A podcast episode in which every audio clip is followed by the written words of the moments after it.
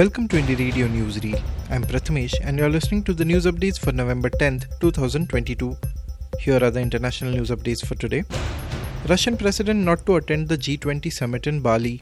Russia's President Vladimir Putin will not attend the summit of the world's 20 largest economies or G20, which will be held on November 15th and 16th on the Indonesian island of Bali. In his place will be Foreign Affairs Minister Sergei Lavrov, said Luhut Binsar Panjaitan, Indonesian Minister of Maritime Affairs and Investments.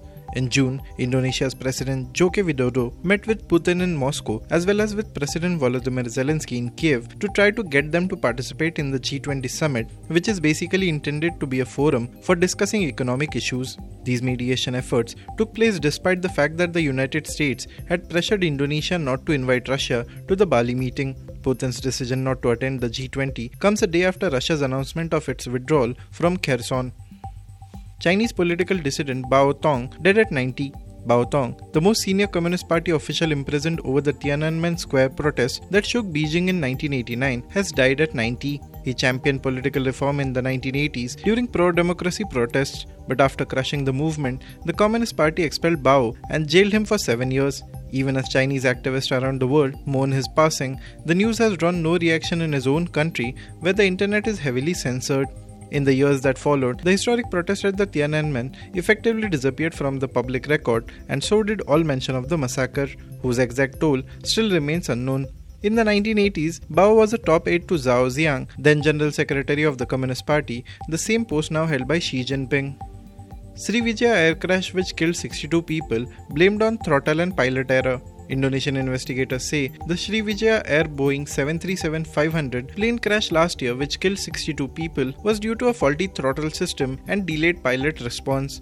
Flight SJ182 plunged into the Java Sea on 9th January 2021, minutes after takeoff from Jakarta, killing all on board. In their final report, investigators blamed several factors, including a repeatedly faulty throttle system. It was Indonesia's third major air accident in the space of six years. Investigators said the plane, which was 26 year old, had an automated throttle system that suffered a malfunction shortly after takeoff that had caused the jet to tilt sharply before it nosedived 3000 meters into the sea. Now to the national news stories. India insists on new global climate finance target by 2024. Developing countries require substantive enhancement in climate finance from the floor of 100 billion per year to meet the ambitious goals and rich countries need to lead the mobilization of resources. India stressed at the ongoing UN Climate Summit COP27 at COP15 in Copenhagen in 2009. Developed countries had committed to jointly mobilize 100 billion per year by 2020 to help developing countries tackle the effects of climate change. Rich countries, however, have repeatedly failed in delivering this finance. Developing countries, including India, are pushing rich countries to agree to a new global climate finance target, also known as the New Collective Quantified Goal on Climate Finance or NCQG which they say should be in trillions as the cost of addressing and adapting to climate change have grown.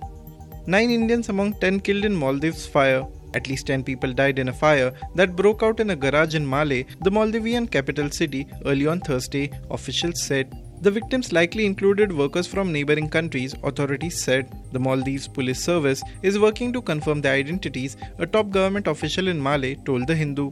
In a tweet on Thursday morning, the National Disaster Management Authority of Maldives said NDMA has established an evacuation center in Maafannu Stadium for those displaced and affected by the fire in Male.